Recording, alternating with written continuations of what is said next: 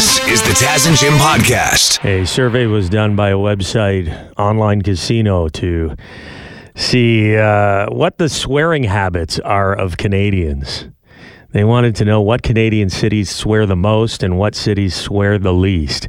So, takeaways from this survey include the fact that the average Canadian curses 12 times per day.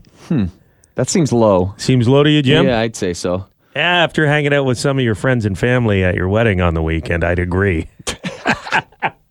Every second. a wedding is different, though. What is this guy effing thinking? She's really freaking settling, you know. Uh, you mentioned freaking. Um, uh, one in four Canadians say they use family friendly swear word substitutes to try and be polite. I'm making an effort to do that when my kids are around for sure. Uh, also, what are Canadians swearing about? Well, mostly they're swearing at something they've done themselves or at inanimate objects. They're not swearing at other people, which I guess is good. I do swear at myself a lot. Like, you idiot. Like, I'll do something stupid. It's probably my most anger. The person who ticks you off the most is you. Like, the most angry I'll get is at myself and swear, like, under my breath. Well, let's look at the cities that swear the most. Number 10, Kitchener, Ontario. Whoa. In Kitchener, they're swearing on average 13.79 times per day. Okay. Then you have Oshawa at number nine. Number eight, Calgary, Alberta. Number seven, Ottawa. Surrey, BC, number six. Montreal, Quebec, five. Longueuil, Quebec is number four. We're now up to 20 swears a day if you're in hmm. Longueuil, Quebec. Pardon my French. London, Ontario, number three. Hey. on the list of Canadian cities that swear the most.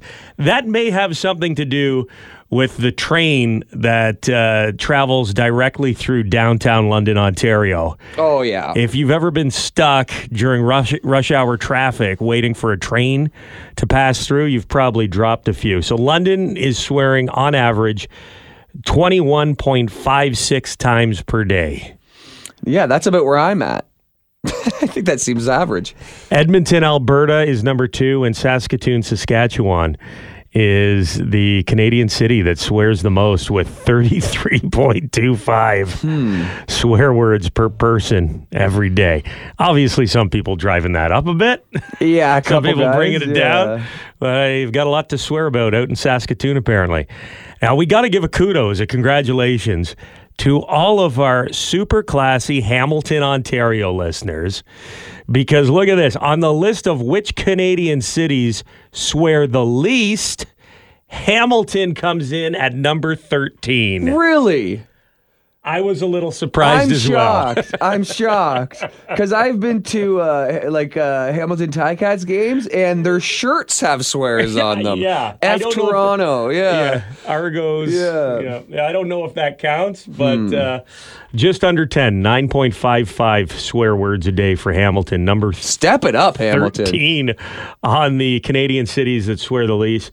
Uh, Markham, Ontario, Mississauga, Ontario, Oakville, Ontario are all in the top 10, which again, with the traffic in Toronto, I guess swearing in your head doesn't count. Yeah, and the GTA has kind of like a reputation of being a rude uh, area in Canada. Like if you go out west, they always say Toronto people are rude, but maybe they're passive aggressive and less Yeah. just straight up swearing aggressive. This is the list of Canadian cities that swear the least. Another shocker here. Number four on the list, Windsor, Ontario. Have they just given up completely? like, what's the point of even swearing? Nothing's getting better. This is the Taz and Jim podcast. Did you see the new ski goggles that Apple released this week? I, I saw them. I'm not sh- 100% sure everything they do, but they look uh, a little silly.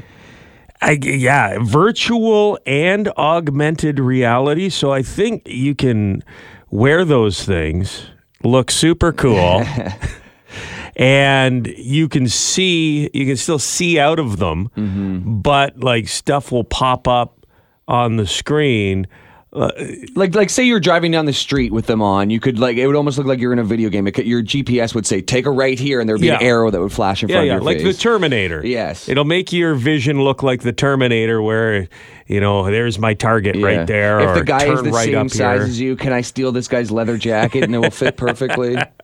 you know, handy stuff. size people up if you need to steal their clothes. If you find yourself buck naked traveling through time. Yeah, there. I saw a couple other things. You know, like it'd be handy for work if you were doing a meeting. Everybody could put them on, and you could visualize something you were looking at, whether it was a floor plan of a house that was about to be built or something like that.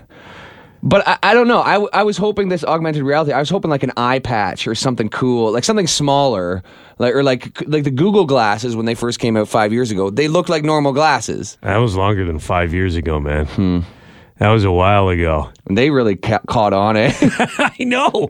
This is this is uh, in theory it sounds like something that is super cool and will be the way of the future, but nobody has been able to make virtual reality catch on the way that most people would expect it to.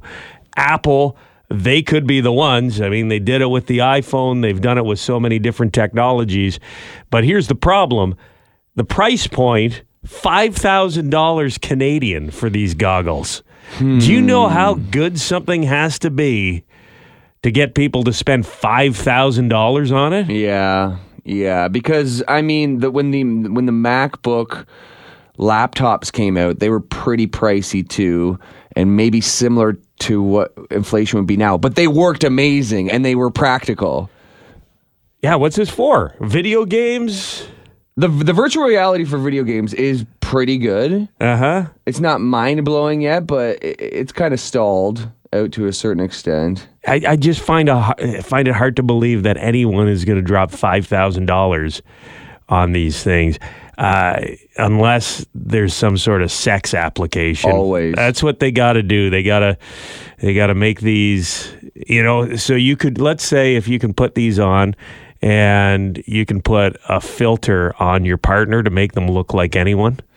So okay, yeah, when like an Instagram filter. yeah, so when you're having uh, uh, some sexy time, yeah, a little hot mented reality. they they can look like whoever you fancy. Yeah. That'd be neat. That would be neat. would Okay, you we spend found one five use. thousand dollars on it? Probably. Yeah, Do you hate your wife but have $5,000? This is a device for you. Yeah. Do you hate what your husband looks like? But you have some extra cash kicking around? The Apple Vision Pro mixed reality headset is here. I wanna see you peacock, cock, cock, your peacock, cock. It's sports time, Devin Peacock.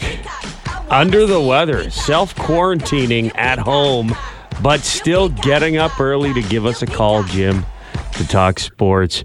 Uh, Alek Manoah has been sent down to the minors, Dev. This is another setback for the Blue Jays, who are not experiencing the season that everyone thought they'd be. It has not been the season that the Blue Jays were hoping for. It has not been the season that Alek Manoah was hoping for. 11 months ago, he was in the All Star game. Last year, he was a finalist for the AL Cy Young Award, but on Tuesday, he could not even get out of the first inning. This entire season has been a disaster for Alek Manoah. He has been demoted down to the uh, Atlantic Complex League. This is about as low as you can get in the in the minor leagues. But this is really to get him right, to get him to sort himself out. The Blue Jays have done this before. Uh, the the most famous example of this is Roy Halladay, who went down to the minors. Got himself straight, and then became a Hall of Famer. More recently, there was the uh, circumstance of Ricky Romero, back in 2011. He was also an all star. He had a breakout season. He followed that up with some down years, and in 2013, he was sent down. Now, for Ricky Romero, he did not go on to have a Roy Halladay Hall of Fame type career, so there's no one way this can go. Alek Manoah has the drive, but he just cannot be in the major leagues right now with Toronto because he is not giving them any chance to win. Tuesday was a complete disaster for Manoah and the Blue Jays. So they had to do something. Is baseball the sport where this can happen, where you can send a guy down and he can come back? Because you think about hockey, you think about basketball, it doesn't happen. Yeah, no, you're right. I mean, there's there's no real sport that has a minor leagues or a developmental structure the way baseball does. Uh, there's just so much to the minor leagues in baseball. There's not even the equivalent in the NHL. It'd come closest with the AHL, maybe even the ECHL. But generally, once you make the NHL, you may go back down to the AHL, but that's about it. The one kind of actual story that kind of maybe comes close to this might be Eric Staal with the Florida Panthers right now. A couple of years ago, he was almost out of hockey. He was in the AHL. He was playing for Canada at the Olympics because they could send the NHLers to the Olympics in South Korea.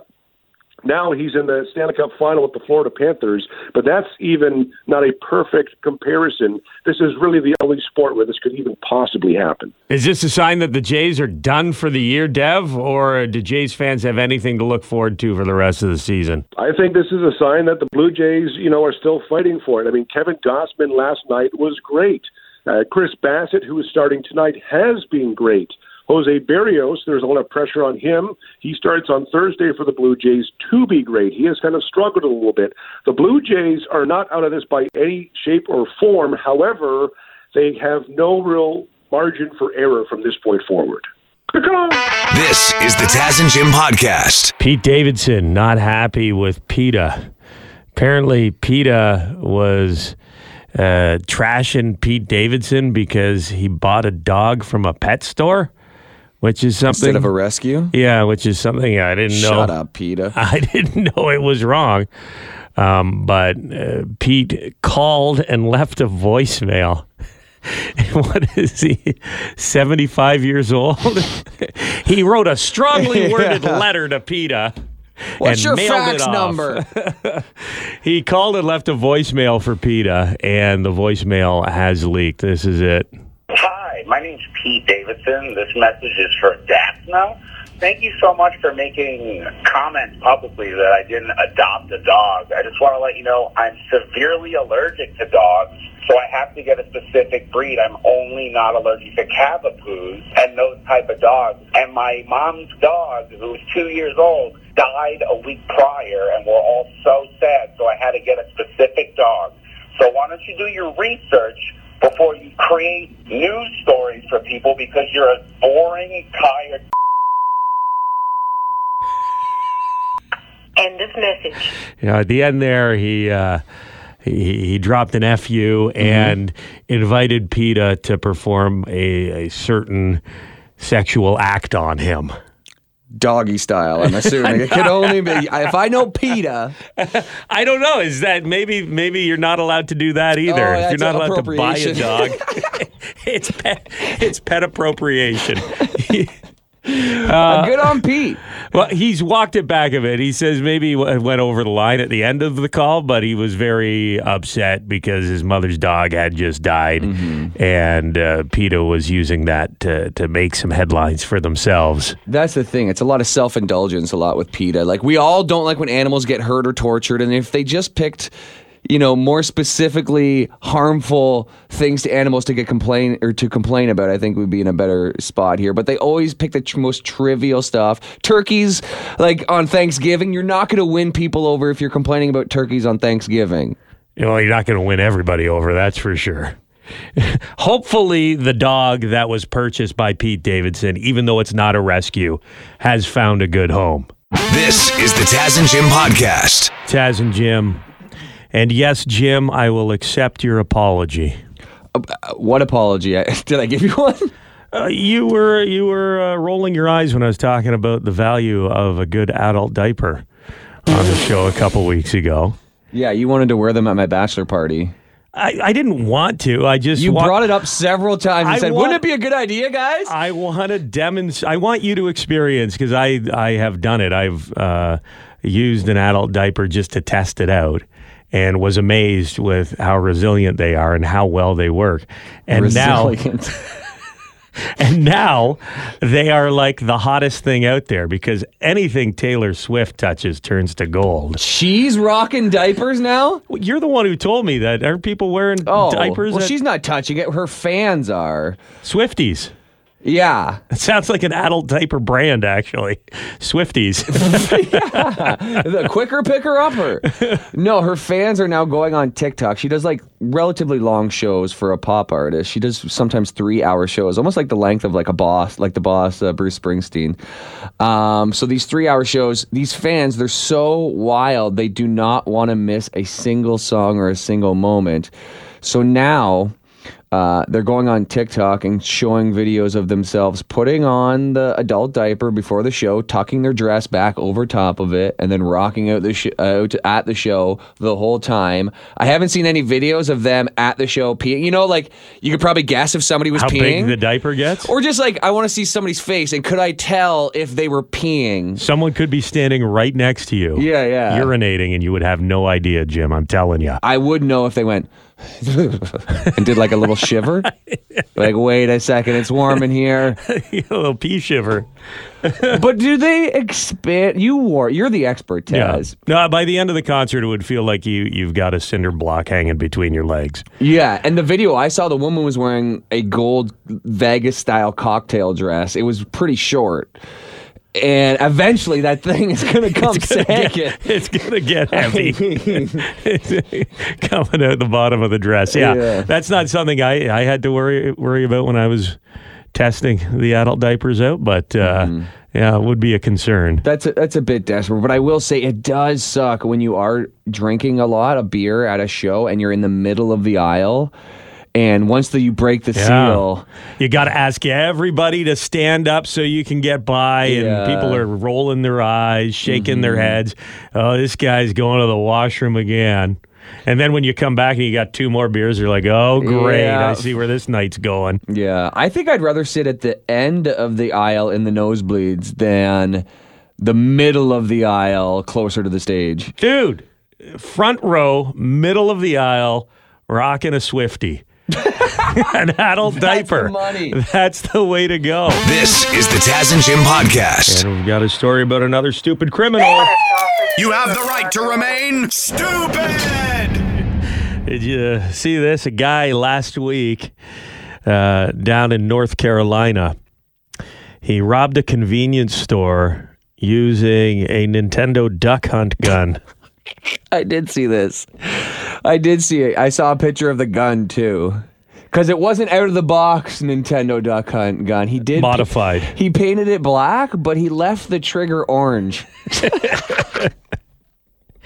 There's a chance this guy's only 25 that he didn't even realize what that was for. Mm, you get know? the reference, yeah. he didn't. Oh, what's this? What's this toy gun doing here? He didn't Yeah. understand that it's uh, it's a pretty recognizable uh, piece of pop culture history. The Yeah. the duck hunt gun. And do, and if you look at it for more than one second, it's pretty blatant. It's not a real gun. Like if you flash if you flash anything other than maybe the handle, in handle. your waistband, you're not getting away with it. Well, he did momentarily. He uh, he got about three hundred dollars from the register at the convenience store, but the cops were called. They found this guy down the street, arrested him with uh, with the duck hunt gun still on them. I hope the convenience store employee did the th- same thing the the dog does in Duck Hunt.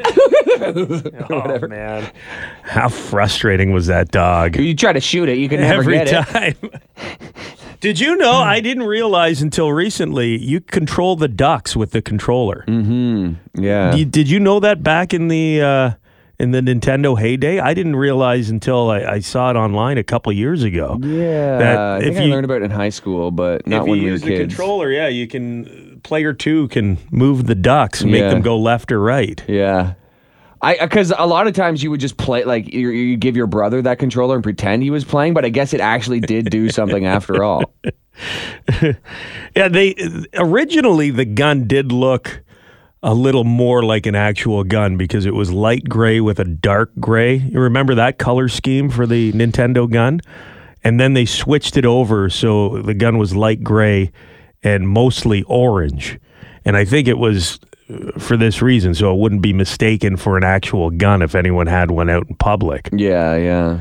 Well, this guy, he's going to try with the Super Soaker next time. Paint it black. You peacock, cock, Here we go. Devin Peacock, our sports guy, broadcasting from home today, joins us on the phone to talk LIV Golf merging with the PGA. This was unexpected. There's a lot of people online saying, well, this was the logical uh, conclusion. I don't think it was. Uh, I mean, it was certainly a possibility, but I don't think it was the way this was necessarily guaranteed to go. This is so crazy for a number of reasons. Number one, players on the PGA Tour did not know this was coming. Like Rory McIlroy, Tiger Woods did not know this was coming. Rory McIlroy has been the guy for the PGA Tour pushing back against LIV Golf, and he was completely blindsided. The PGA Tour just completely turtled on this. The PGA Tour did what all the players did that they got upset about doing, which is take the money. This is incredible. How angry are the players that were offered LIV Golf contracts that didn't take them at this point? I mean, you got to think Phil Mickelson is just, I'm picturing him like Scrooge McDuck right now, swimming in a big pool full of cash. I mean, that's a good point because you look at the if you go back about a year or so, Tiger Woods was reportedly offered eight hundred million dollars to join. Rory McIlroy somewhere between four hundred and five hundred million dollars to join LIV Golf. They haven't said exactly how this is going to work moving forward. Does LIV Golf just stop immediately? Do they incorporate some of what LIV Golf is doing with the PGA Tour? They haven't even worked out those details or announced those details yet. But some of these guys that have been very passionate defenders of the PGA Tour turned down gigantic sums of money for the PGA Tour, and then the PGA Tour just stabbed them in the back. It's it's insane. The PGA Tour must have got a huge buyout. They must have just made billions upon billions to get this deal because why would they merge? They're the ones with the name recognition. They've been pretending like Well, they're the who's elite. paying who money here? Is the PGA Tour paying LIV Golf or is LIV Golf paying the PGA Tour? LIV Golf is paying the PGA Tour. LIV Golf is now the the main shareholder in this new entity. So essentially, I mean, they're calling it a merger, but essentially, LIV Golf just swallowed up the PGA Tour. So what does this mean for the future of the PGA? Are, so are they going to be playing a lot more in the Middle East? Where is that where the tours are going to go, or what? Now what happens? I think what happens at this point is essentially P- the PGA Tour becomes LIV Golf, which is to say what the PGA Tour was doing before, they're going to do moving forward, but they might add some elements of what LIV Golf was doing. LIV Golf did team golf. You might see that with the PGA Tour, but again, they haven't given too many details in terms of exactly how this is going to look, how this is going to work. All we know is that LIV Golf is now basically PGA Tour. This is the Taz and Jim podcast. I feel sorry for the Cleveland Browns. That's a phrase that has been muttered many times over the, over the years. Yeah. but this isn't football related. I feel bad because uh, players keep getting their cars stolen. Yes. Multiple Browns players have had their vehicles stolen in like over the course of a week. So first uh first off here we have cornerback Greg Newsome. He was robbed at gunpoint for his car Wow. uh, earlier this week. And then a few days before that, Demetric Felton had his car stolen at gunpoint. And then uh, a few days before that, another guy had his car also stolen, and at this point, the poli- or Perrion Winfrey had his car st- stolen as well, also at gunpoint, and they had a bunch of belongings in the vehicle as well. So police are now thinking at this point that it, it's not a coincidence that probably specifically Browns players themselves are being targeted. Uh, it doesn't say if they're all happening around where they play or where they practice or something like that, or maybe there's a hotel they're known to be staying at or something. Maybe they're not giving out those details because I would like to understand how how these criminals are not only finding the players. and then finding an opportunity to jump them or stop the traffic or whatever they're doing to make it happen. Yeah, you need that gun though because it takes some cojones to target NFL players. True, true. And the NFL players can't carry around their own gun, even if they're in a carry state, because they're gonna get in trouble if they get caught with it. Or, uh, I Yeah. guess if they if they're legally owning it. Well, But if they're doing like the them, Ja Morant and they're just like flashing it on Instagram. It happened to Mitch Marner in Toronto, right? Yeah, yeah. And what did he do? He threw the key, said, "Yeah, take it, whatever. Yeah. I'm Mitch Marner. I can get a new car." I have insurance. Same as these guys. It's like, okay, you want my car? This isn't worth, you know, getting hurt or, or dying over. Take the car. Yeah. You might snap though, like in a certain situation, if you're having a bad day and you're a testosterone fueled dude and you just like you're just angry, you may lose your cool and try to fight a guy if you don't see a gun. That wouldn't be good. But you'd be tempted if you're Yeah. that tough. They should offer season tickets to anyone who comes forward with information leading to an arrest. Is that going to help? It's the Browns, Dad. I'm just hoping the team bus doesn't get stolen.